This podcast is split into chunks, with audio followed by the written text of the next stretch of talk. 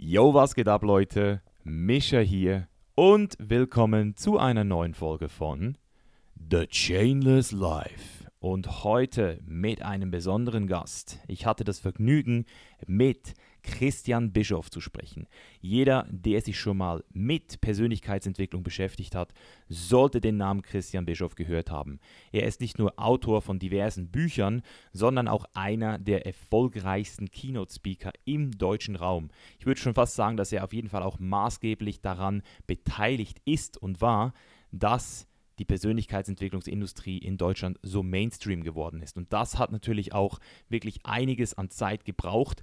Und deswegen ist es natürlich für mich auch sehr interessant gewesen, mal zu hören, wie er diese letzten 10, 15 Jahren so erlebt hat. Was war damals noch so das Thema damals, als sich noch nicht jeder Zweite darüber Gedanken gemacht hat, hey, wo könnte es mich im Leben hin verschlagen, wenn ich nicht versagen könnte? Was sind meine limitierenden Glaubenssätze?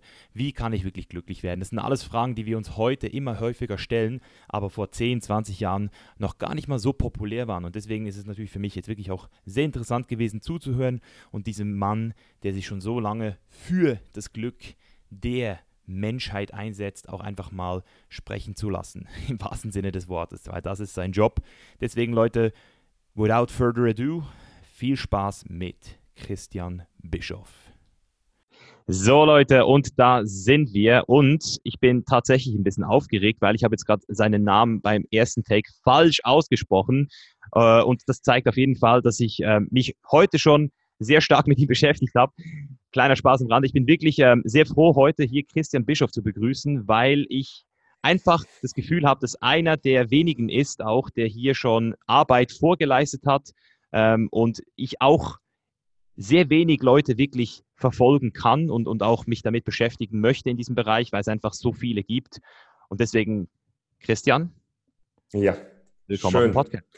Ja, Micha, herzlichen Dank, dass ich bei dir im Podcast zu Gast sein darf und äh, liebe Grüße an deine Community.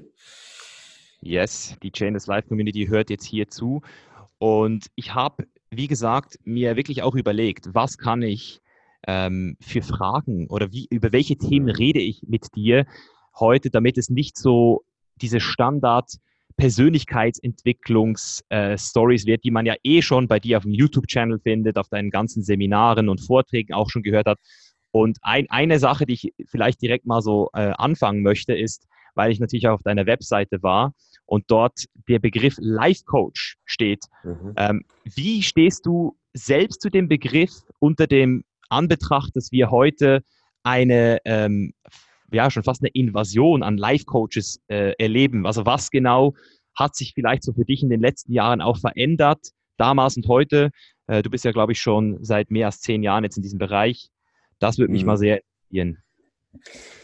Ja, ich komme ja aus dem Profi-Basketball. Ich war früher Profi-Basketballspieler, das nicht lange bis 19. Dann hatte ich eine Rückenverletzung und dann Profi-Basketball-Trainer und war mit 25 einer der jüngsten Bundesliga-Cheftrainer und bin dann mit 26 zum ersten Mal gefeuert worden. Und damals, das war so mein geplatzter Lebenstraum, ich wollte immer Bundesliga-Cheftrainer sein. Und dann habe ich gemerkt, äh, Misha, dieser Profisport funktioniert ja ganz anders, als ich mir das naiv mit 20 Jahren vorgestellt habe. Und dann war klar, dass ich früher oder später aus dieser Profisportschiene raus möchte, weil das ja auch in Deutschland eine Randsportart ist und so viel verdienst du da nicht. Und dann habe ich mich mal gefragt, hey, irgendwann, wenn du mal sesshaft werden willst, vielleicht mit Familie, willst du da alle zwei Jahre woanders den Marketing-Clown spielen? Was man ja aktuell auch wieder in der Fußball-Bundesliga sieht, wie schnell das geht. Und dann war die Antwort nein. Und dann, Misha, wir kennen alle diese ja fast schon Kalenderfloskel, folge deinem Herzen, hör auf deine Intuition. Ähm, es ist einer der der wertvollsten Tipps, wie wir unser Leben leben können. Dann war die Frage damals, was möchte ich machen? Und äh, meine Intuition hat damals gesagt, ich möchte das Leben in seiner Tiefe verstehen und meistern. Und das war der Startschuss, ähm, dass ich 2007, und das ist der Unterschied, 2007 ähm, habe ich meine Selbstständigkeit gestartet. Da hat in Deutschland sich niemand für Persönlichkeitsentwicklung interessiert. Es gab keine offenen Seminare, es gab keinen Markt, es gab den Begriff Life Coach nicht, ähm, zumindest nicht in Europa. Und ich habe einfach, damals war es noch Motivationstrainer und Life-Coach, Coach heute, ja, heute einfach Christian Bischoff, äh, Life-Coach, weil mich das Leben ähm, in seiner Gesamtheit und in seiner Tiefe interessiert, vor allem auf ähm, psychischer Ebene, weil viele Menschen haben ja auf psychischer Ebene auch wirklich Herausforderungen. Und ähm, das war der Startschuss. Ja. 2008 habe ich mein erstes Seminar gemacht, da saßen 80 Leute da im Raum. Und was jetzt natürlich die letzten zehn Jahre passiert ist und was ich damals nicht gewusst habe, dass ich in einem Markt anfange, gefangen habe, der wahrscheinlich in den nächsten zehn Jahren ein Massenmarkt wird. Da ist er immer noch nicht. Aber wie du es natürlich gerade sagst, das Angebot wird immer größer, was ja wunderbar ist, weil du siehst, du hast hier einen, einen Zukunftstrend. Und an Persönlichkeitsentwicklung, was ja in Wirklichkeit eine Bewusstseinsentwicklung ist, werden wir nicht vorbeikommen, wenn wir die Probleme auch auf unserer Welt bewältigen müssen. Äh, wollen, ja. nicht müssen, sondern wollen. Ja. Ja, auf jeden Fall. Und, und wie hat sich denn das äh, jetzt, also diese, diese Intuition oder dieses Herzen, also was war damals ja. so dieser Schlüsselmoment? Gab es da so ein, äh, gab es da so eine ähm, etwas, das du gesehen hast, gehört hast, gefühlt hast, also, oder manchmal sind es ja auch Zeichen, die man deutet. Wie, wie, wie kam das zustande? Also wo kam dieser Sprung? Ganz, ganz einfach. Ähm, die Realität ist dein härtester Lehrmeister. Ich war mit 25 äh, Bundesliga-Cheftrainer in Bamberg. Das ist ja eines der erfolgreichsten Basketballprogramme in Deutschland. Und als ich dann mit 26 das erste Mal gefeuert wurde und nichts zu tun hatte, habe ich gemerkt, dass ich vollkommen überlebensunfähig bin. Also ich habe Basketball mhm. gegessen, getrunken, geschlafen. Ähm, ich habe mich mit Geld nicht ausgekannt. Äh, ich konnte keine Versicherung selber abschließen. Ähm, Frauen waren damals ein Buch mit sieben Siegeln für mich. Ich habe nicht gewusst, wer ich bin, was meine Stärken sind. Also ich war in einem Satz total eindimensional Profisport.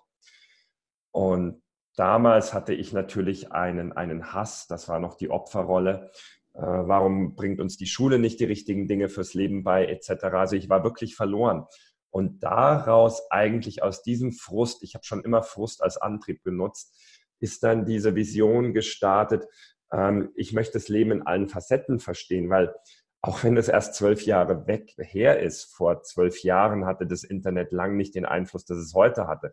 Vor zwölf Jahren hat noch keiner wirklich gewusst, was YouTube ist. Diese Informationsverbreitung war noch überhaupt nicht so da.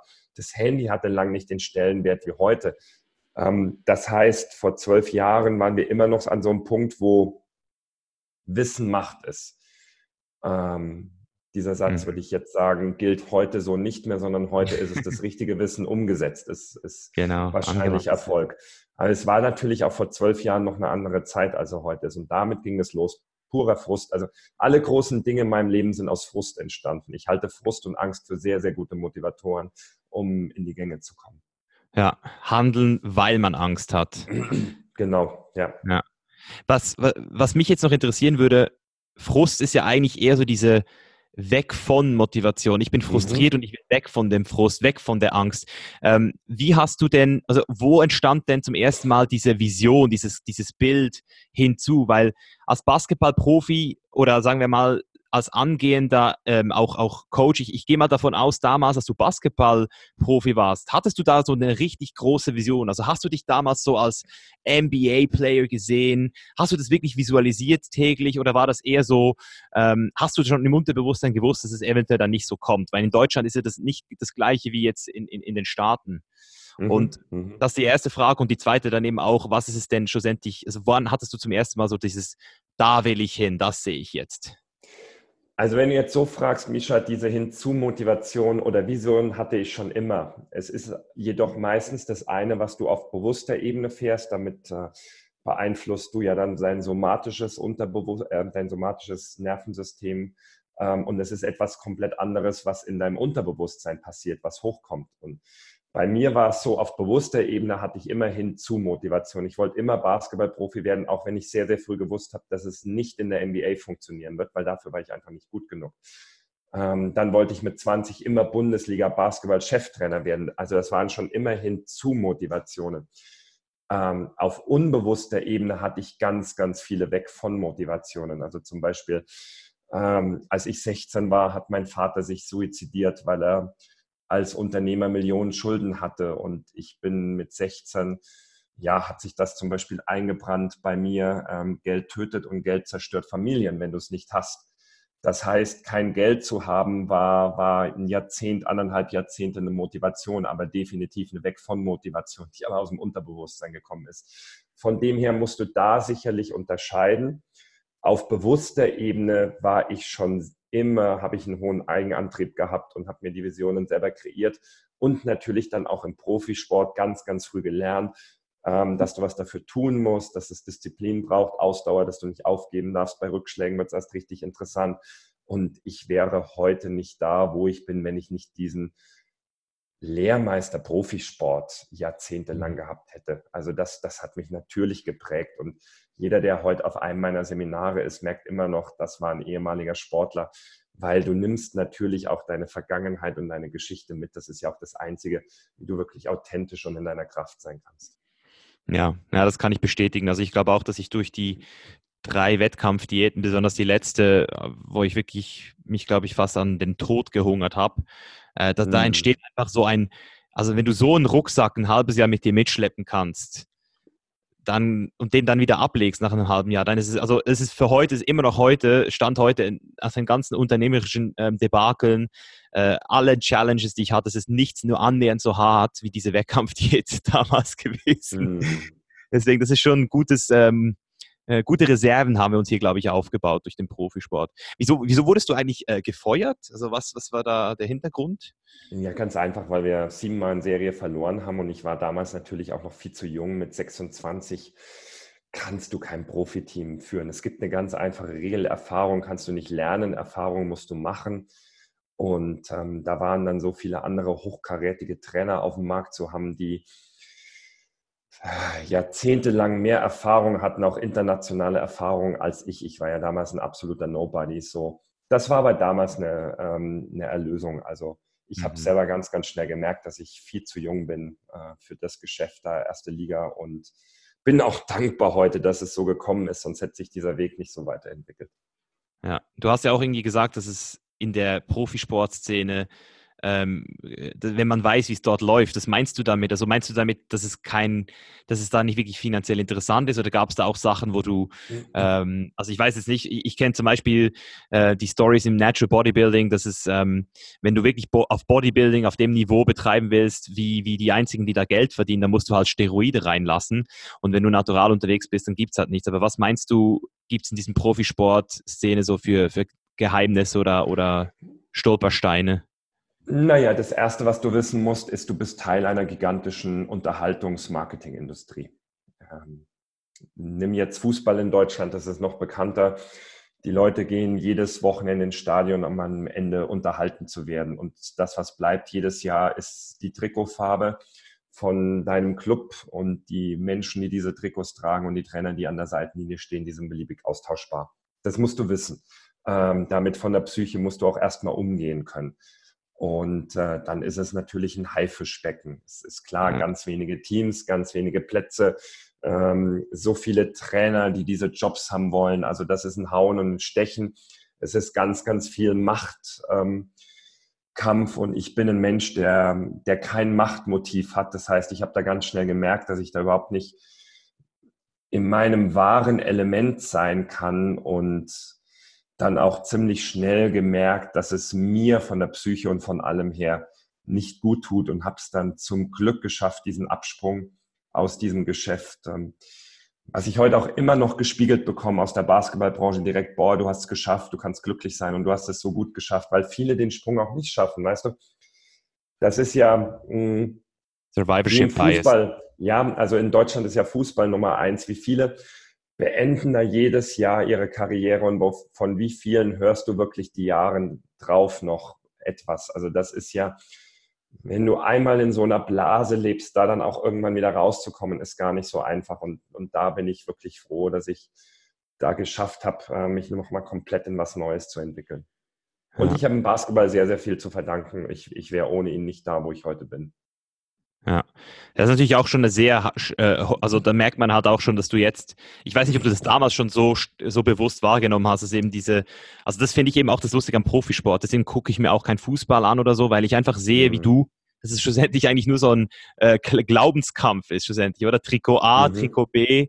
Ähm, und die Leute sind emotional, also die laden sich emotional auf an etwas, das eigentlich also auf meiner Bewusstsein, also wenn ich jetzt das bewusst anschaue, eigentlich keine Bedeutung hat. Aber dann mhm. frage ich manchmal auch, weil ich ja jetzt auch in diesem Bereich bin, wo ich mich eben auch mit Persönlichkeitsentwicklung beschäftige, frage ich mich da manchmal auch, Gibt es denn vielleicht auch einen Misha in 20 Jahren, der denkt, hey Misha, du hast dich damals viel zu ernst genommen mit deinem Persönlichkeitsentwicklungszeug? Und das ist ja eigentlich mhm. auch, also wie, das ist so das, was ich auch immer wieder manchmal so das Gefühl habe. Ähm, in, in, dieser Branche gibt es ja auch ganz viele so Seminare und, und, und zum Teil auch so Kurzvorträge, wo die Leute ja eigentlich auch mehr oder weniger nur unterhalten werden. Wie, ja. wie, wie, wie setzt du hier den Unterschied? Also wie sagst du, hey, ich bin jemand, der ähm, äh, wirklich auch nachhaltig Veränderung in den Leuten erzeugen will? Was ist da so dein, deine, deine Message oder dein, deine Herangehensweise? Oder wie, wie selbst stehst du zu dieser Aussage, ähm, wenn das jemand dir unterstellen würde? Also ich, ich stehe am Ende für eine Sache, für offene Seminare. Und ich habe von Anfang an gesagt, ich möchte das, das, Leben von Menschen wirklich verändern. Ich möchte kein Entertainer sein, ich möchte kein Kurzvortragsredner äh, sein, ich möchte kein Firmenvortragsredner sein, sondern ich biete eine Sache an und das sind offene Seminare. Das heißt, jemand, der sein Leben verändern möchte, der, der kann zu mir kommen. Und es geht damit los, dass mein kürzestes Seminar zwei Tage und 20 Stunden ist weil du veränderst in einer oder in zwei Stunden nichts. Mein längstes Seminar sind sechs Tage, 60 Stunden. Und äh, auf diese eine Sache habe ich mich spezialisiert. Und, und weil du bekommst, Veränderung findet auf der emotionalen Ebene statt. Und wenn du dich ganz intensiv mit dir selbst auseinandersetzt und alle Ablenkungen ausschaltest. Und das schaffst du halt in einer Seminaratmosphäre am besten. Und dafür gibt es tausend andere Sachen in der Persönlichkeitsentwicklung, die man genauso machen kann, die jedoch Christian Bischoff nicht macht. Und ich glaube, Mischa, jede Branche ist, ist unglaublich facettenreich und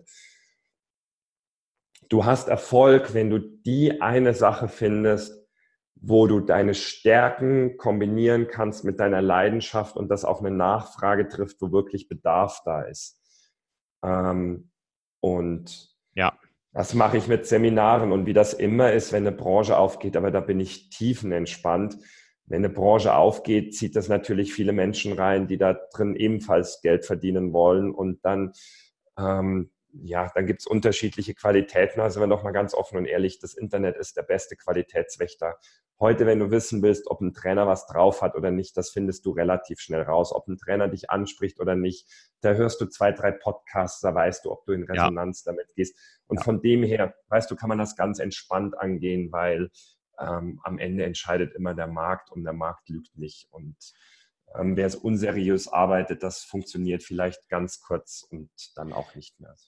Ja. ja, das ist eine gute, das ist eine gut, das ist eine gute Einstellung. Also für, für mich war das sehr schwer damals im Fitnessmarkt, weil ich ja auch ähm, jetzt, also jetzt im Persönlichkeitsentwicklungsmarkt könnte ich jetzt noch nicht ähm, sagen, ob jetzt, also ich könnte jetzt wahrscheinlich noch keinen Top 5 Trainer von einem Top 50 äh, Trainer unterscheiden, weil ich äh, die, die Nuancen jetzt noch nicht so genau einschätzen kann. Aber im, äh, im Bereich Fitness war es zum Beispiel für mich sehr hart zu sehen, mhm. wie äh, äh, Scam-Coaches mit besserem Marketing, mit besseren Sales-Pages, mit besseren, äh, also mit, mit, mit mehr Geld auch in den Ads mein Programm sozusagen im Umsatz übertrumpft haben. Und ich wusste, mhm. dass die mhm. Inhalte dort scheiße sind. Das heißt, mir hat es so ein bisschen ähm, wehgetan und deswegen weiß ich halt nicht, inwiefern das ähm, auch mit dieser Persönlichkeitsentwicklungsbranche passieren könnte, weil du hast ja schlussendlich Leute, die immer einen Quick Fix wollen. Die wollen ja möglichst schnell äh, mhm. ihre, ihre, ihre Gewohnheiten ändern. Die wollen nicht zuerst mal äh, sich acht bis zwölf Wochen für was committen. Und deswegen mhm. musst du, hast du das Gefühl, du musst dann auch anfangen, dich da ähm, also ich, ich, muss sagen, du hast einen brutal geilen Online-Auftritt, aber da, da musstest du ja da wahrscheinlich auch durch, dass du irgendwann gesehen hast, scheiße Mann, hier gibt's, hier gibt's äh, so, so Leute, die meine Arbeit halb so gut machen wie ich und, und, und die haben jetzt einfach vielleicht dadurch, dass sie marketingtechnisch mehr drauf haben. Also gab es da so einen Moment, wo du da ganz bewusst auch an dir gearbeitet hast in diesem Bereich? Hast du dir da Profis geholt oder wie hast du da äh, diesen, diese Kurve gekratzt, dass du da einfach auch die Anerkennung oder sagen wir mal den Status ähm, online hast, den du auch schlussendlich dir erarbeitet hast? Ich finde es spannend, dass du sagst, dass ich einen hohen Online-Status habe, weil ich nehme mich selber gar nicht so wahr. Das ist halt wahrscheinlich immer ähm, Eigenwahrnehmung, Fremdwahrnehmung. Mischa, ganz ehrlich, ich hatte das nie, weil ich verfolge die Branche nicht. Ob du es glaubst oder nicht. Ähm, ich schaue nicht sehr, was rechts und links von mir passiert. Und ich habe mir einfach immer ein Commitment gegeben vom Anfang an, Start meiner Karriere. Wenn ich etwas mache, dann hat das 100 Prozent. Also als ich das Seminar Die Kunst der Link zu machen gestartet habe, so das Einstiegsseminar, ich sage so, das ist dieses Wochenende das beste Seminar, was ich irgendwie machen kann. Und natürlich ein Jahr später bin ich weiter, dann ist das Seminar auch besser. Das Schöne ist ja, in der Persönlichkeitsentwicklung, du kannst an andere Menschen ja immer nur das weitergeben, was selber in dir steckt. Und deswegen, wenn du an dir selbst genügend arbeitest und Menschen, genügend Menschen helfen kannst. Menschen merken das auf einer unbewussten Ebene früher oder später. Und über Marketing kannst du vielleicht mal kurzfristig was machen. Nur brauchst du überhaupt, da brauchst du dich ja, wenn du Qualität lieferst, brauchst du dir da keine Gedanken darüber machen. Oder zum Beispiel, vor vier Wochen habe ich ein, ein Umsetzungsprogramm gelauncht, Veränderung jetzt. Das läuft genau 33 Tage, wie du gesagt hast. Die Veränderungen sind für Menschen so schwer, ähm, wo es wirklich jeden Tag eine Aufgabe gibt. Und da hat mein Team jetzt gesagt, hey, man sieht schon ganz viele Adaptionen in der Branche. Und ich sage, guck mal, ist das nicht toll? Da sieht man, wir haben wieder den Nerv der Zeit getroffen. Also ich sehe das ähm, vollkommen entspannt, weil wir brauchen Persönlichkeitsentwicklung und Persönlichkeitsentwicklung ist auch Bewusstseinsentwicklung. Und wir sind so viele Jahrzehnte auf unserer Welt nicht vorangekommen, weil die Machteliten der breiten Masse Wissen vorgehalten haben. Und wenn wir sagen und wenn wir uns einsetzen, wir wollen eine bessere Welt haben, was definitiv mein Ziel ist, dann kann es ja jetzt auch nicht das Ziel sein, dass du dein Wissen zurückhältst. Und deswegen sage ich auch auf allen Seminaren und zu meinen Leuten, hey, wenn du was von mir hörst, teils, baust in deine eigenen Posts ein, baust in deine YouTube-Videos ein. Und ich bin dir natürlich dankbar, wenn du ähm, erwähnst. Das hast du bei Christian Bischoff gehört. Und wenn du es nicht erwähnst, ist das auch so in Ordnung, weil am Ende kommen Menschen ja nur mit Wissen und mit Bewusstheit weiter. Und ich sehe mich da so als ganz, ganz kleines Zahnrad, das da ein bisschen ähm, hilft. Aber ich will da auch kein Guru sein und ich will definitiv keinen Alleinstellungsanspruch haben. Und deswegen bin ich froh um jeden guten Trainer und vor allem auch um jede gute Trainerin, ähm, die da hinterherkommt und, und die den Menschen hilft. Mhm. Dann, dann bist sozusagen nicht du, dann bist du wirklich der Coach, der, der Coach, also dann hast du ein Team, das sich sozusagen über diese Sachen Gedanken macht und dich so ein bisschen unterstützt. Das wäre nämlich auch noch so eine Frage gewesen, die, die ich für mich persönlich auch spannend finde, weil für mich ist es immer so, ich habe so diese energetischen Vibes. Am Morgen bin ich mhm. in der mhm. Exekutive und am Abend bin ich meistens kreativ. Und wenn mhm. ich ähm, am Abend jetzt zum Beispiel, ähm, also jetzt so ein Podcast ist natürlich geil, aber wenn ich jetzt zum Beispiel so einen Strategie-Call noch hätte oder mich noch über Buchhaltung oder irgendwelche finanziellen Sachen äh, Gedanken machen müsste, dann könnte ich die, die Sachen, die Videos, die ich eigentlich machen würde, nicht mehr richtig vorbereiten. Und deswegen hm. finde ich es eigentlich noch äh, interessant, äh, dieses Team, Christian Bischoff, das ist ja von außen gesehen bisher du da, der One-Man, die One-Man-Show schon fast. Aber wie viele mhm. Leute sind denn im Hintergrund und helfen dir? Ähm, wie, wie, wie setzt sich das alles zusammen? Das würde mich mal noch sehr wundernehmen. Also alles hat damit angefangen, Misha, dass ich irgendwann, sorry, ich weiß nicht, ob man das in meiner Stimme hört, ich bin ein bisschen heiser, ähm, entschuldigt das, falls man das hört. Ähm, alles angefangen hat damit, ist mit einer Entscheidung, dass ich gesagt habe zu meinem Umfeld, ich bin Künstler. Und wenn du richtig gut in deiner Kunst sein willst, dann kannst du nur eine Sache machen. Und ich glaube, diese Entscheidung ist wichtig, weil schau mal, du gehst zu ähm, David Garrett auf ein Geigenkonzert und du bewunderst den Mann und sagst, ich könnte nie so Geige spielen. Oder du gehst zu David Copperfield und sagst, boah, ist das geil, ich könnte nie so zaubern. Menschen gehen zu einem genialen Trainer und Redner, zwei Tage auf dem Seminar, und sagen, boah, was der sagt, habe ich mir schon immer gedacht, das kann ich auch. Und die Antwort ist, kannst du nicht. Weil reden, um die breite Masse abzuholen, ist genauso eine Kunst wie Geige spielen und wie Zaubern. Ähm, nur, dass da jeder Mensch redet in seinem Alltag, glaub, glauben viele, sie können das. Und ähm, das war eine ganz, ganz wichtige Entscheidung, als ich gesagt habe, ich will mich auf meine Kunst, ähm, das Leben von Menschen zu verändern, fokussieren. Und daraus ist dann alles entstanden. Und auf dem Papier, ich bin Unternehmer. Also ich habe einen Manager, ich habe einen Geschäftspartner, wir haben mittlerweile 30 Festangestellte. Wie viele Freiberufliche da hinten dran noch sind, das weiß ich gar nicht. Wenn wir die Kunst ein Ding zu machen dieses Jahr, wir hatten jetzt vor vier Wochen in Halle 4100 Teilnehmer. Es ist das Team 55 Mann stark. Ähm, wir haben unseren eigenen, also wie bei Konzerten, unseren eigenen auf- und Abbau, Roadie-Team. Also die kommen mit mhm. drei riesen LKWs, ich weiß nicht, sind das 40 Tonner? Sorry, ich kenne mich da nicht aus, aber ich komme selber teilweise vor die Halle und denke mir, ey, das sieht aus, als wäre David Copperfield hier oder als wäre U2, U2 heute hier. Also die Logistik dahinter ist gigantisch und ähm, das Gesicht im Vordergrund ist Christian Bischoff. Das ist äh, mhm. definitiv ähm, die Wahrheit. Und es ist eine Personenmarke, genauso wie David Copperfield eine Personenmarke ist oder eine Band. Aber was dahinter läuft, das ist natürlich unglaublich komplex. Und Misha, da bin ich teilweise gar nicht drin. Ähm, ich habe 100 Prozent. Nein, ich habe 100 Vertrauen in meinen Manager und du darfst in den Prozessen auch gar nicht drin sein, weil sonst blockierst du die Entwicklung von allem. Ich fokussiere mich ähm, jede Woche auf meinen Podcast, ich fokussiere mich auf meine Seminare, ähm, da, da ist der Hauptfokus drauf, neue Dinge, neue Inhalte zu entwickeln, einfach Künstler zu sein und das zu machen, was ich am meisten liebe. Geil, Mann. Was musste passieren, dass du deinen Manager, also was musste passieren, dass, dass es so weit kommt, dass du sagst, hey, ich vertraue meinem Manager 100 Prozent? Hast du, hast du da mit ihm lange gearbeitet oder kam er auf dich zu und hat dir einen, einen, Vorschlag gemacht? Weil mich nimmt das halt einfach Wunder, weil ich bin in so einer Position, wo ich eben noch nicht diesen Sprung geschafft habe. Ich bin noch Manager und Künstler gleichzeitig und ich merke, wie es mich limitiert. Äh, mhm. und ich habe auch so einen Anspruch an mich, dass ich eben auch sage, ich will nur noch drei Sachen müssen, machen müssen und zwar ähm, lehren, also lehren und coachen und, und Videos machen, Content produzieren, alles Output-mäßige, so wie du sagst, eben ähm, selber lernen, das heißt mich selbst täglich weiterbilden, neuen äh, Input kriegen, was, weil das ist das, was mich am meisten erfüllt, habe ich das Gefühl, selbst jeden Tag ein Stückchen besser zu werden.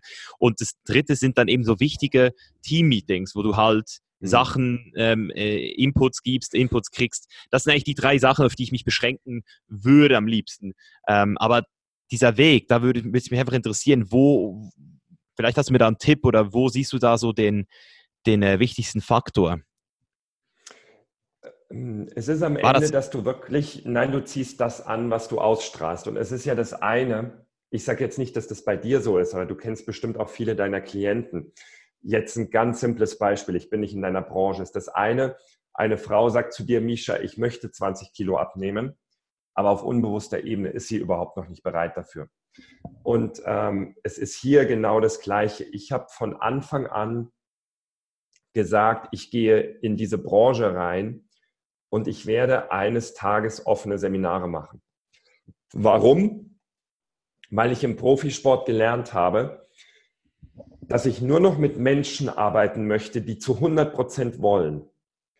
Und diese Menschen findest du in unserer Branche in meinen Augen nur, wenn sie sich eigenständig für ein Seminar oder für einen Online-Kurs anmelden. Und ich wollte nie online arbeiten, weil ich bin einer, klar, Basketballtrainer, ich habe immer über die Präsenz gearbeitet. Also ich komme auch über die Präsenz.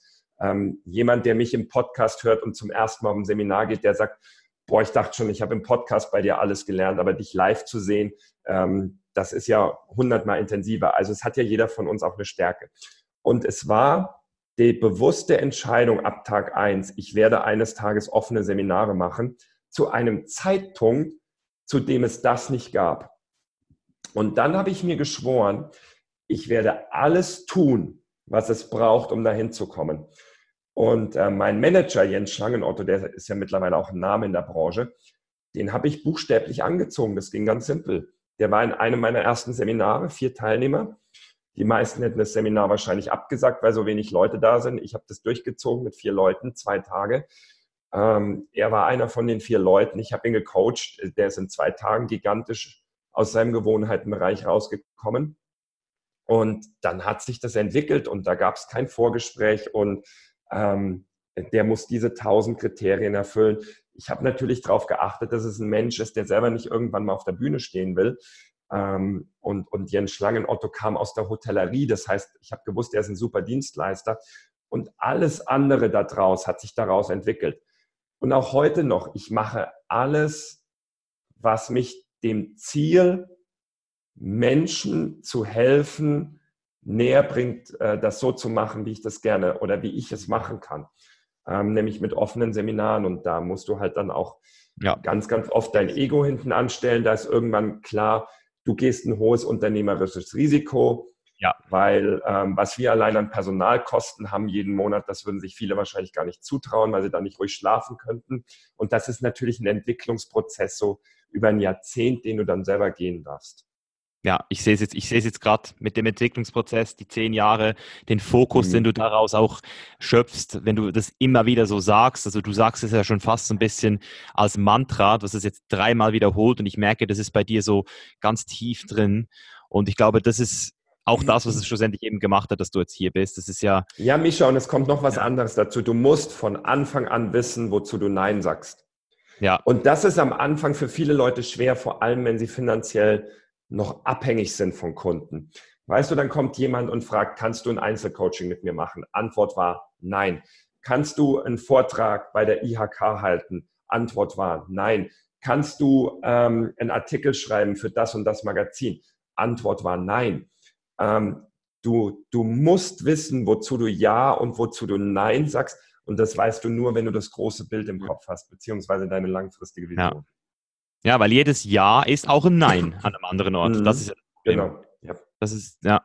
Ähm, vielleicht noch einmal ganz kurz zurück, bevor wir dann ein bisschen ins Persönliche gehen, ähm, zu deiner vergangenen Story, weil ich habe mir das ein bisschen durchgelesen und was du da in diesen Schulen erreicht hast, mit diesen Jugendlichen. Ja das finde ich auch interessant und du hast es vorhin ja auch angesprochen, Veränderung äh, findet immer nur auf emotionaler äh, Ebene statt. Das, das, mhm. das, das sieht ja immer wieder bei Leuten, die eben abnehmen wollen. Ähm, niemand, ich glaube, heutzutage ist es für niemanden mehr ein, ein Rätsel, was ein Kaloriendefizit ist, äh, dass man ins Sport muss. Und trotzdem schaffen es viele Leute nicht, weil sie eben nicht an das Glauben, sie, sie denken, sie hätten es nicht verdient. Irgendwas ist da immer im Unterbewusstsein. Und jetzt bei diesen Jugendlichen, da versuche ich mich einfach immer auf, auf mich jetzt, wenn ich jetzt zurückgehe, 20 Jahre oder 15 Jahre in die Schule und da kommt, kommt jetzt so ein, so ein Coach daher. Ähm, wie hast du diese Jugendlichen gekriegt? Also was hast du denen gesagt oder über welche bist du da auch über die emotionale Schiene gegangen? Hast du da eher so ein bisschen den, den Sport daraus gehängt? Hast du versucht, mit denen eher so Homies zu sein? Weil das interessiert mich, wie du Jugendliche kriegst. Weil das ist jetzt ein Bereich, ähm, über den ich mir auch schon Gedanken gemacht habe, was wäre, wenn ich jetzt mal in eine Schule gehen würde, äh, weil ich habe eine Einladung gekriegt. W wie würde ich jetzt mit denen reden? Wie, weil du redest mit einem 16-, 15-Jährigen ja nicht gleich wie mit einem 20-Jährigen. Das sind ja nochmal so ganz krasse Differenzen. Und da würde es mich einfach auch persönlich nochmal wundern nehmen, was du da damals äh, richtig gemacht hast. Ähm, du musst meine Vorgeschichte dazu wissen. Also ich war bis 19 selber Basketballspieler, äh, von 18 bis 19 ein Jahr in den USA, als ich ein junger Mensch war. Dann bin ich mit 19 Trainer geworden und ich habe aufgehört, als ich 30 war. Und in diesen elf Jahren, Misha, habe ich jede Saison eine Jugendmannschaft gehabt. Das heißt, ich habe gewusst, wie die ticken. Ich habe gewusst, was deren Probleme sind. Ich habe gewusst, worüber die mit 14 sprechen, worüber die mit 16 sprechen und was die Themen sind, wenn die 18 sind. Und als ich dann entschieden habe mit 30, ich werde Redner, war ja die ganz große Frage, ja, wo rede ich denn? Und ich habe damals zum Glück intuitiv mich gefragt, wer ist meine Zielgruppe? Und die Antwort war natürlich die, Christian, mit denen du seit 15 Jahren jeden Tag arbeitest. Kinder und Jugendliche. Okay. Und ich damals, jetzt sind wir wieder am ersten Punkt von diesem Podcast, hör auf deine Intuition. Und meine Intuition hat damals gesagt, pass auf, keiner geht in Schulen. Es gibt keinen Redner in Schulen. Geh in Schulen. Und mein erstes Ziel war, die größte Motivationstour in deutschen Schulen aufzubauen. Und das Ding, das hat funktioniert, das ist wie das Messer durch Butter gegangen. Und wenn du mich jetzt fragst, was habe ich damals gemacht? Ich habe mit denen geredet wie mit meinen Spielern im Basketballtraining, nur angepasst auf Schule. Heute wird das nicht mehr funktionieren, weil mhm. ähm, ich habe diese Schultour, glaube ich, vor vier Jahren aufgehört. Ich bin jetzt auch weit weg. Die hören mir jetzt immer noch zu, weil ich natürlich so viel Erfahrung habe. Aber ich bin damals einfach bei meiner Zielgruppe geblieben. Ja. Ich habe nur meine Tätigkeit verändert. Und deswegen hat das so funktioniert. Und dann war ich auch bereit, den Preis zu zahlen. Ich bin am Anfang in Schulen und ich habe kein Geld bekommen. Und dann habe ich in den ersten beiden Stunden Gymnasium die Unterstufe gemacht, in den dritten und vierten Stunde Mittelstufe, fünfte und sechste Stunde Oberstufe. Dann habe ich abends um 19 Uhr die Eltern gemacht und denen noch erklärt, was wir gemacht haben. Und dann habe ich in zwölf Stunden oder in 14 Stunden vier Vorträge gehalten und nach zwei Jahren hatte ich schon tausend Veranstaltungen, Erfahrungen.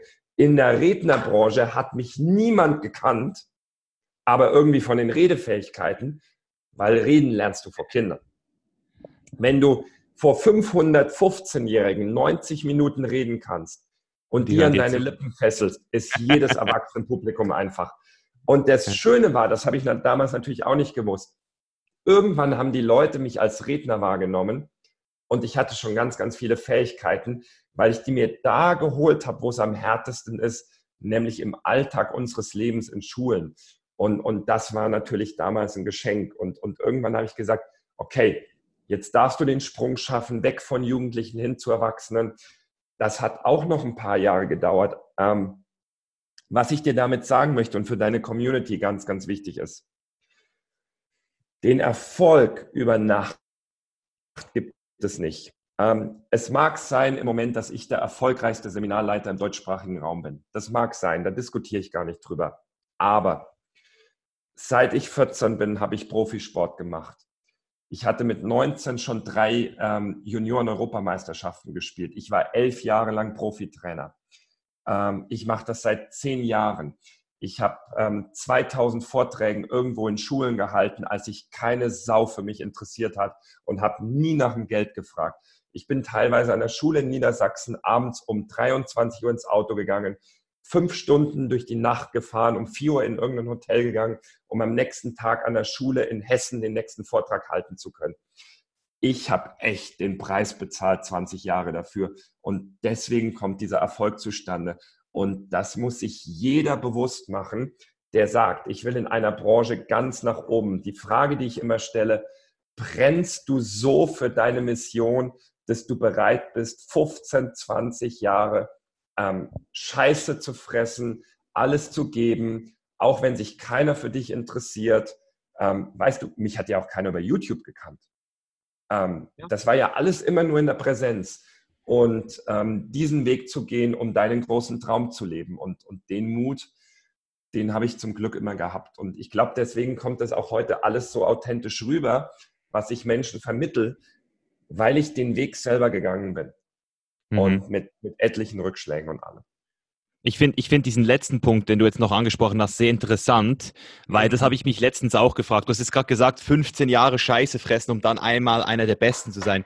Und meine Frage ist halt immer, und du redest ja auch oft über Glück und dass Glück eine Entscheidung ist, ähm, aber die Frage ist immer, ist es denn wirklich ein Upgrade für dein Glück, der Beste zu sein. Weil das ist so, wenn ich mir so diese Spitzensportler anschaue, die, die nicht aufhören können, oder so ein Tiger Woods, die Eigenschaften, die er hat, die haben ihn dorthin gebracht, der beste fucking mhm. Golfspieler der Welt zu werden. Mhm. Aber diese Eigenschaften haben ihn auch dazu gebracht, andere abgefuckte Sachen zu machen, die mhm. ihn auch wieder fast schon wie sabotiert haben. Deswegen vielleicht kannst du das mal erwähnen, als jemand, der jetzt dieses Gefühl langsam hat, an der Spitze zu sein, ist es wirklich, also ist Glück wirklich abhängig davon, zu dominieren und an der Spitze zu sein? Weil das ist so ein bisschen auch die Frage, die ich mir immer stelle. Ähm, ich habe eigentlich so gemer gemerkt für mich, dass das auch wieder ein Fass ohne Boden ist. Da, deswegen habe ich auch aufgehört mit dem Profisport, mit dem Natural Bodybuilding, weil du hast dann unterbewusst immer noch diesen Glaubenssatz, ich bin nicht genug, weil du willst ja immer mehr und mehr und mehr. Und irgendwann ist, bist du ja dann vor der Klippe. Du bist jetzt da oben, es geht nicht mehr, es geht nicht mehr weiter. Und was ist dann? Also wo, wo, wo, wo würdest du sagen, hat, hat man denn genug? Also das ist für mhm. mich so eine ganz, ganz tiefe Frage, die ich mich immer stelle. Und ich bin ja auch erst 28, aber ich will halt, ähm, weil ich es schon mal so ein bisschen erlebt habe im finanziellen Bereich, als ich große Sprünge gemacht habe und es mich überhaupt nicht glücklich gemacht hat, äh, wie, wie du das jetzt wahrnimmst, dass jemand, der da schon wirklich eben jetzt da ist eigentlich, wo, wo viele hinwollen.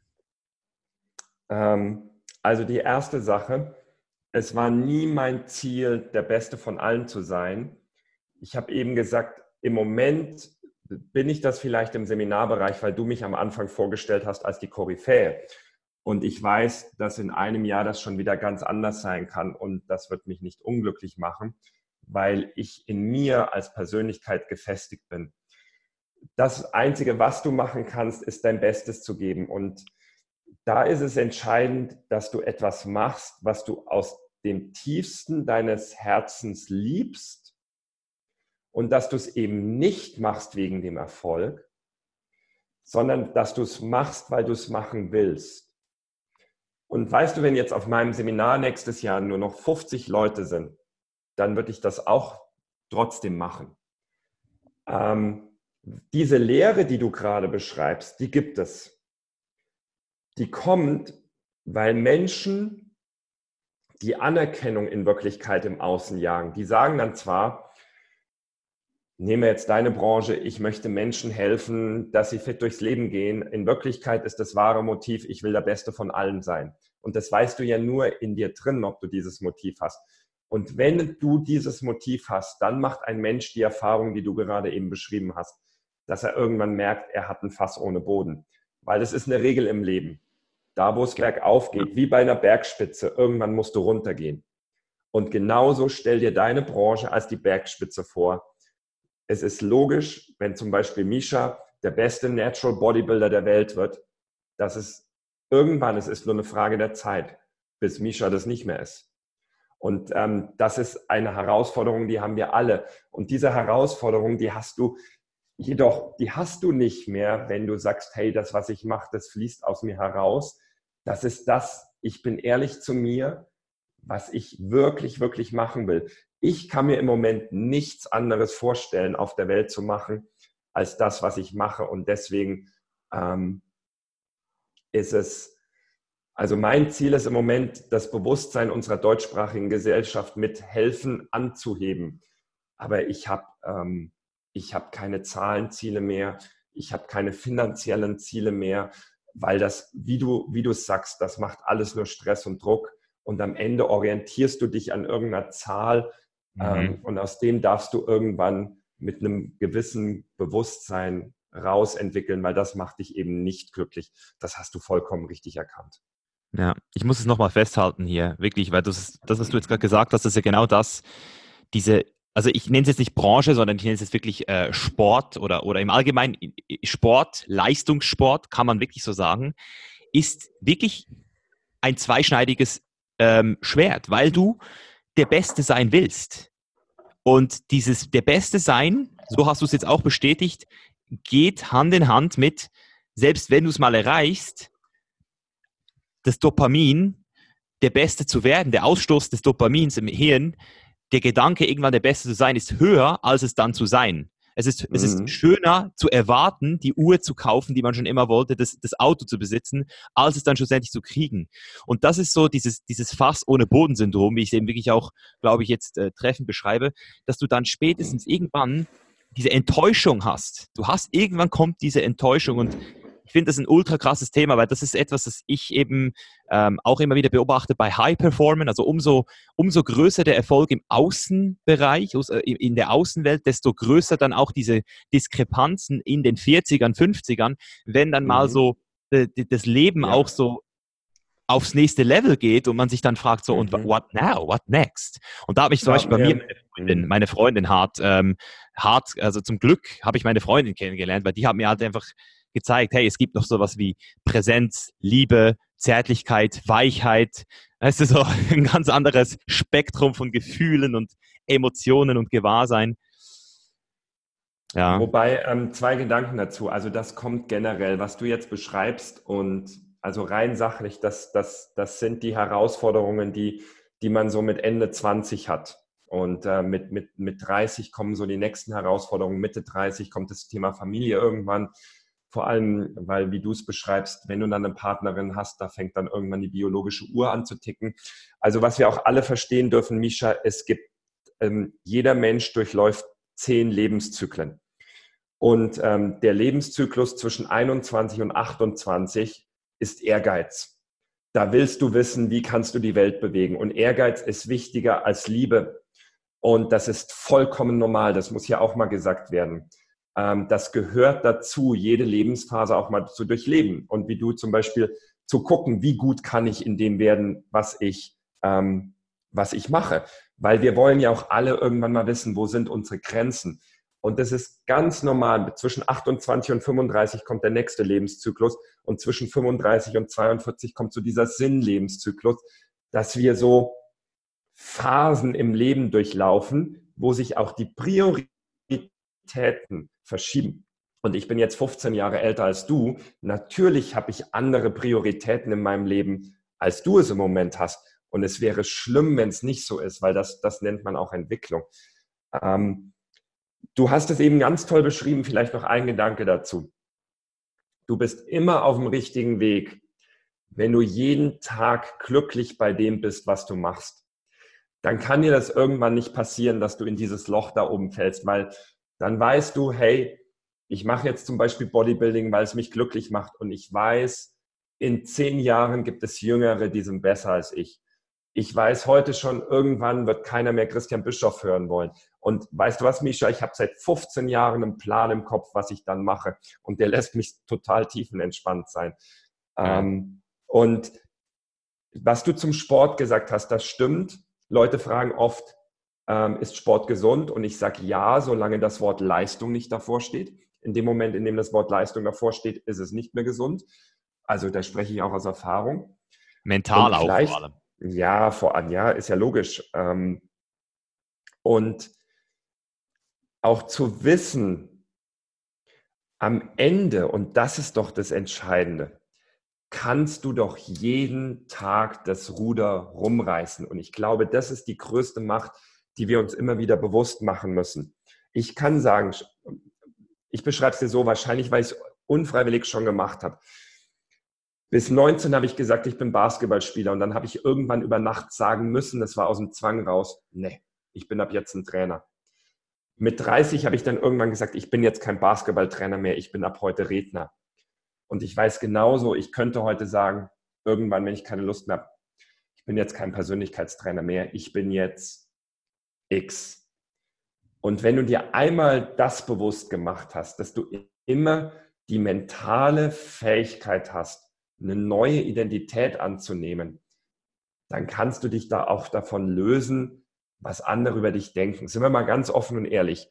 Wenn du ab heute Nacht was anderes machen willst oder ich, dann klicken wir einmal auf YouTube auf den Knopf und dann ist unser Kanal weg. Und dann, dann kannst du in eine neue Richtung gehen und, und Menschen haben dich auch ganz schnell vergessen. Ähm, also am Ende ist das immer ein innerer Kampf, den wir kämpfen, weil wir unseren Selbstwert von äußeren Erfolgen und von dem abhängig machen, was unser Umfeld über uns sagt oder unsere Community und nicht das, was wir über uns selber denken. Und das ist wahre Persönlichkeitsentwicklung. Und, und da möchte ich noch einen Punkt ähm, dazugeben, vielleicht auch als Inspiration für dich. Ich bin heilfroh darüber, dass ich mir bis heute jeden Erfolg, selber erarbeiten musste. Also als ich Kind war, wir hatten nichts. Ich habe das eben schon von meinem Vater erzählt. Ich habe mit 18 bei 0 Euro angefangen und jeglicher Erfolg ist selbst kreiert und ist nicht über Nacht gekommen. Und dadurch hatte ich immer die Chance, da reinzuwachsen, auch gerade in finanziellen Erfolge. Und ich verstehe zum Beispiel heute, was es bedeutet, wenn du irgendwo liest, das Schlimmste, was du machen kannst, ist mit 18 deinen Kindern Geld zu schenken. Ja. Weil sie nicht lernen müssen, das zu verdienen. Ja. Ja. Das Schlimmste, was du deinen Kindern antun kannst, ist, ihnen eine perfekte Kindheit schenken zu wollen und sie nicht durch emotionalen Schmerz gehen zu lassen. Ähm, das Schlimmste, was du einem Menschen antun kannst, ist ihm den Weg vorgeben lassen und nicht seinen eigenen Weg suchen und seine eigenen Fels zu machen, wie du vorhin beschrieben hast, du es vielleicht auch schon als Unternehmer gemacht hast. Wenn wir einfach sagen, ich gehe meinen Weg im Leben, in jedem Lebensbereich und ich weiß, wenn ich Dinge zum ersten Mal mache, mache ich Fehler, ich lerne draus, ich werde besser, ich werde ein bewussterer Mensch, ich mache den gleichen Fehler nicht zweimal. Hey, alles easy. Entspannt euch mal ähm, und, und äh, seid nicht so hart euch selber gegenüber. Mhm. Schön, sehr schön gesagt. Das ist wirklich auch so dieses eben dieses Wort Authentizität, das schreibe ich persönlich für mich auch groß und ich weiß nicht, wie du das jetzt siehst, aber ich finde, das ist einer der schwersten oder einer der interessantesten ähm, Phänomene, wenn du eben an der Öffentlichkeit stehst und du auch diesen Anker setzt, weil du hast ja, die Leute nehmen dich ja wahr als, als mhm. den Speaker. Und wie du es jetzt gerade gesagt hast, wenn du dann irgendwann dieser Speaker, selbst dieses Bild von diesem Speaker nicht mehr so siehst, und sozusagen die Leute bestimmen, wer du sein solltest. Mhm. Ich finde, das ist auch nochmal so eine Challenge, die dann vielleicht auch auf dich nochmal zukommen wird. Ich hatte es schon, ich, ich, ich bin auch mittendrin gerade, dass Leute eben ähm, mich diskreditieren, zum Beispiel, weil sie äh, das Gefühl haben, ja, der ist doch Sportler und der hat doch nichts in der Birne so. Und das ist für mich jetzt kein Problem, weil ich, weil ich, ich würde mal sagen, sehr stark. Ich da gerade eine Sache sagen, ja? ein Satz auch für ja? deine Community. Was, ja. Peter über, was Peter über Paul sagt, sagt mehr über Peter als über Paul. Genau. Auf jeden Fall. Ganz einfach, Ende der Fall. Diskussion. Ist so. Eben, wie, wenn du das bewusst bist, dann ist es ja etwas, Christian. Mhm. Aber, aber ja. das ist das Problem. Die meisten Leute auf Social Media, mich inkludiert, dich inkludiert, wir geben ja immer unsere Lektionen nach mhm. außen. Mhm. Wir, wir mhm. wollen den Leuten was vermitteln.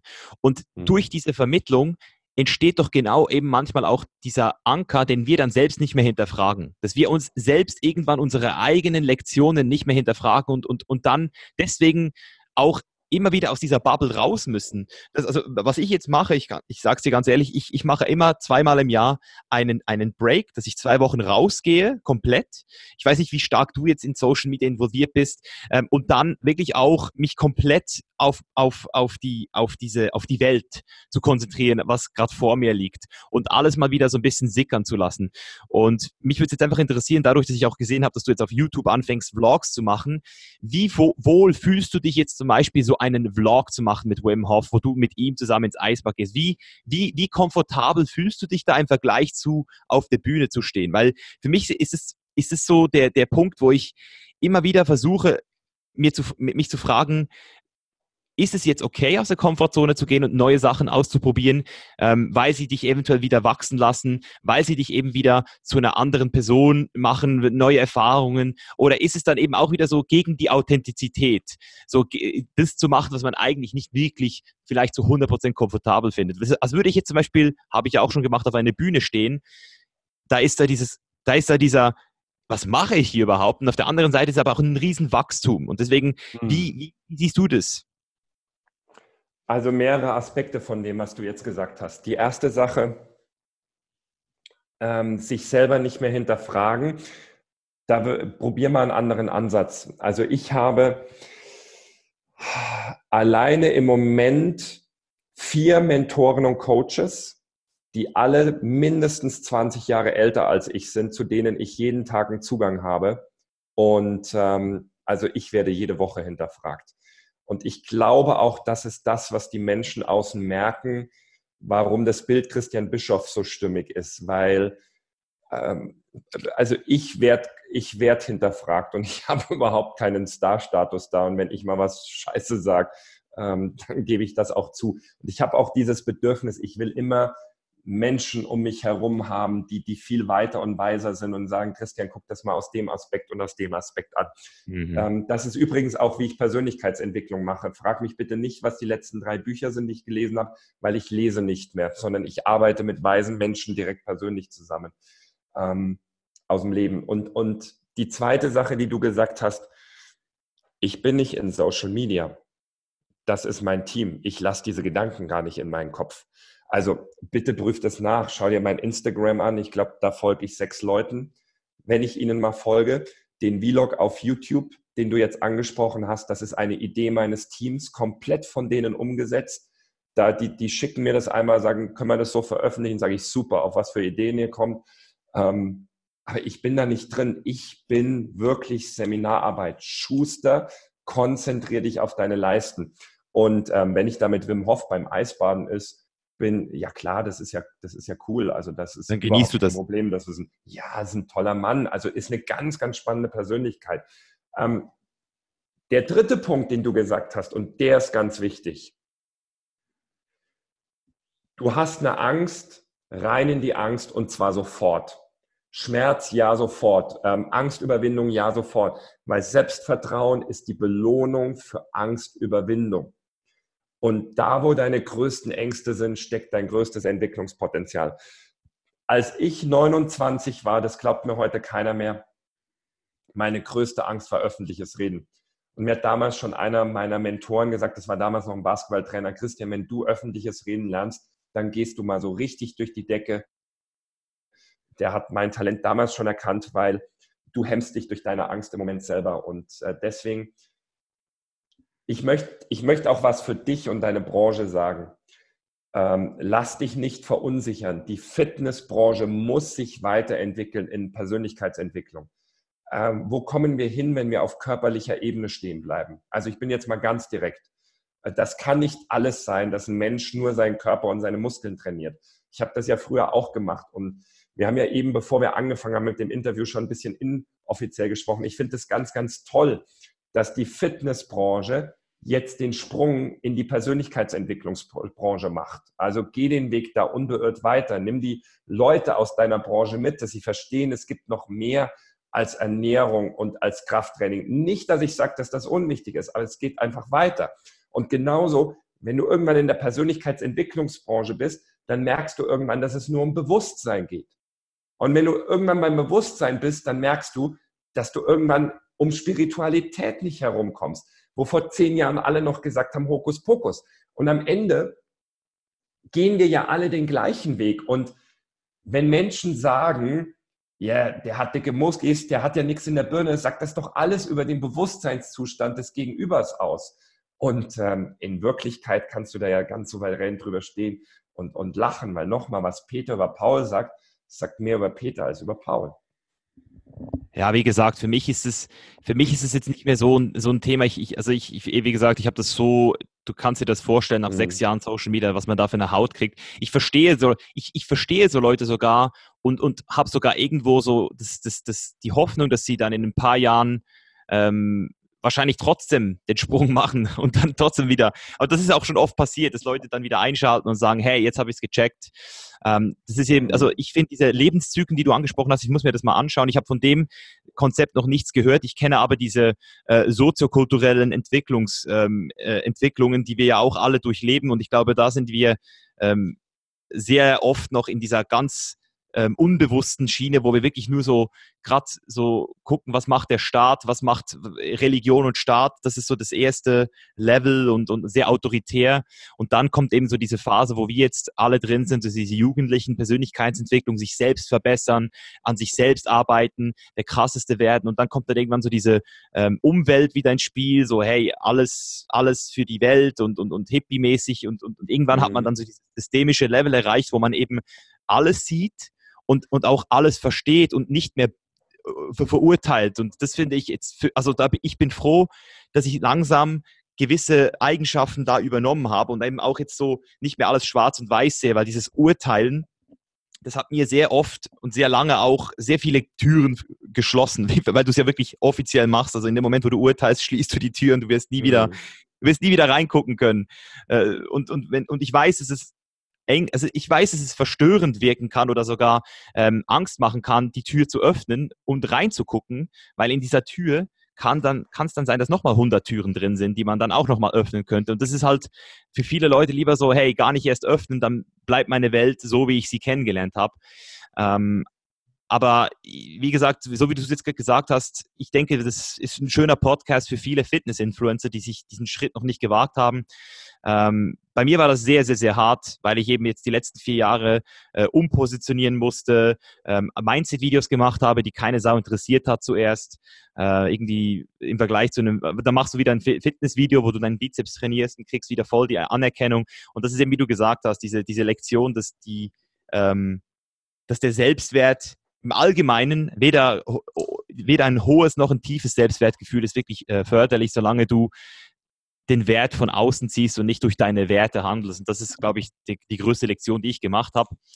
Und was mich jetzt auch noch zum einem letzten Punkt bringt in diesem ganzen Spektrum, den du jetzt auch angesprochen hast, äh, das ist auch so die, die letzt, eins der letzten Kapitel in meinem Buch, äh, die, die Tatsache, dass nach der Persönlichkeitsentwicklung oder nach der Bewusstseinsentfaltung irgendwann dann auch die Spiritualität beginnt. Und da habe ich jetzt, glaube ich, gerade so den ersten kleinen Kratzer gemacht. Und mich würde es einfach interessieren, da du ich noch nichts gesehen habe, bis auf Meditation von dir. Wo fängt bei dir Spiritualität an und wo bist du persönlich gerade im Prozess? Also wo steckst du gerade als Christian jetzt gerade auf diesem, auf diesem Weg der Reise? Ja, natürlich ganz woanders, als was du in der Öffentlichkeit von mir siehst. Und das ist ja auch ganz wichtig. Du hast es ja gerade Thema Positionierung angesprochen. Und ich bin ja einer, der die Menschen abholt in der Persönlichkeitsentwicklung und der auch die breite Masse anspricht. Das heißt, ich werde Dinge natürlich auch immer so machen, ich, die, was Menschen sofort erreicht. Und wenn du dann ähm, bei mir in die Seminare tiefer reingehst, mehr Seminare machst, wirst du merken, schon beim dritten Seminar wird das extrem spirituell. Ähm, wo stehe ich da bei meiner eigenen Reise? Das ist, das ist eine gute Frage. Also bei der Erkenntnis, ich brauche keine Energie, ich bin Energie. Also ist selber, was ich jeden Tag als Routine mache, ist meine Energiezentren, meine Chakren zu aktivieren und meinen Körper mit Energie zu versorgen über den Solarplexus, über die Körpersonne, zu verstehen, dass wir am Ende alle eins sind, mhm. dass wir alle zusammengehören, dass und ich glaube, wenn du das einmal verstanden hast, dann verschwindet auch dieses Ego, was du vorhin erwähnt hast, ich will der Größte, ich will der Beste sein, weil du fragst dich immer, wo, ja, wo, wofür eigentlich? Und ähm, sicherlich in der Entwicklung gerade auch dieses Verständnis, am Ende, was jeder Mensch am Ende nur sucht, ist Liebe. Und wenn du das einmal verstanden hast, dann kannst du auch mit jedem Menschen gut umgehen. Wir haben nur tausend Wege, wie wir glauben, dass wir das bekommen oder wie wir den Mangel versuchen zu kompensieren. Ähm, nur unsere ganzen Probleme auf der Welt werden wir ja auch nicht mehr lösen, wenn wir weiterhin in diesen Separierungsgedanken denken. Also zum Beispiel, wenn wir mhm. glauben, wir können solche Mauern in Europa bauen, dass wir keinen Einfluss von anderen Menschen aus anderen Kontinenten haben. Also da, da muss ja auch noch ganz, ganz viel aufbrechen. Oder allein die Tatsache, dass du alle Menschen auf der Welt mit Essen versorgen könntest, das wäre nicht das Problem. Nur das System, wie wir das machen, das ist das Problem dahinter. Und dieser Rahmen ist natürlich so groß, und gleichzeitig habe ich auch eins gelernt, Misha, ähm, nicht daran zu verzagen und auch nicht zu sagen, oh, ich will die Weltmeere vom Plastikmüll befreien, weil ich glaube, dass für viele Menschen eine Ausrede ist, nicht ins Handeln zu kommen, sondern die kleinen Dinge in deinem eigenen Alltag richtig zu machen. Dich selbst in die Ruhe zu bringen, ähm, das auszustrahlen, was du sein willst. Ich, ich möchte da vielleicht zum Abschluss eine ganz einfache Metapher geben. Ähm, wir, die meisten wünschen sich sicherlich Frieden auf der Welt. Und um Frieden auf der Welt zu haben, braucht es Frieden auf jedem Kontinenten. Und wenn du Frieden auf einem Kontinent haben willst, braucht es Frieden in jedem Land von diesem Kontinent. Und für Frieden im Land braucht es Frieden in jeder Gemeinde, in jeder Stadt. Für Frieden in jeder Gemeinde braucht es Frieden in jedem Haushalt. Um Frieden im Haushalt zu haben, braucht es Frieden in der Familie. Und Frieden in der Familie kannst du nur geben, wenn du Frieden in dir hast. Und der einzige Ort, an dem innerer Frieden und damit Weltfrieden beginnen kann, ist in dir. Und damit sind wir wieder bei Persönlichkeitsentwicklung. Und damit schließt sich der Kreis. Und ich bin ein Schüler von all dem, was ich lehre und weiß. Wir mhm. suchen die Antworten so gerne im Außen und du kannst die Antworten auf Dauer, alle emotionalen Antworten nur in dir selber finden. Das sind doch schöne Abschlussworte. So Leute, und da sind wir wieder. Ich hoffe, es hat euch gefallen. Für mich war es super interessant, vor allem einfach auch mal diesen Zeitaspekt in Perspektive zu setzen. Wie viel Arbeit, wie viel Zeit in die Personenmarke Christian Bischof investiert wurde, damit Christian heute dort ist, wo er ist. Das ist für viele unvorstellbar und ich habe wirklich versucht, in diesem Interview auch nochmal so ein bisschen das rauszukristallisieren, diesen Weg, den er gegangen ist. Und das war für mich auf jeden Fall super interessant. Und wenn es euch gefallen hat, Leute, ihr wisst Bescheid, teilt die Folge mit euren Freunden.